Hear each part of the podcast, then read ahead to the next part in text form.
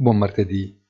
Prosegue la fase confusa dei mercati con la costante erosione dei prezzi dei benchmark obbligazionari che vede il rendimento del T-bond decennale a riavvicinarsi pericolosamente a 4%.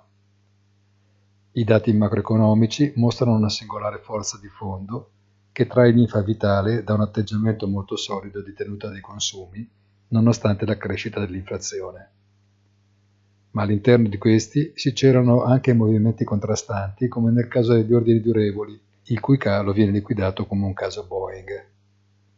Così, mentre gli indici europei rimbalzano, Wall Street chiude il lunedì con guadagni solo modesti. Sul resto invece si registrano movimenti solo frazionali. Buona giornata e come sempre appuntamento sul sito easy-finance.it.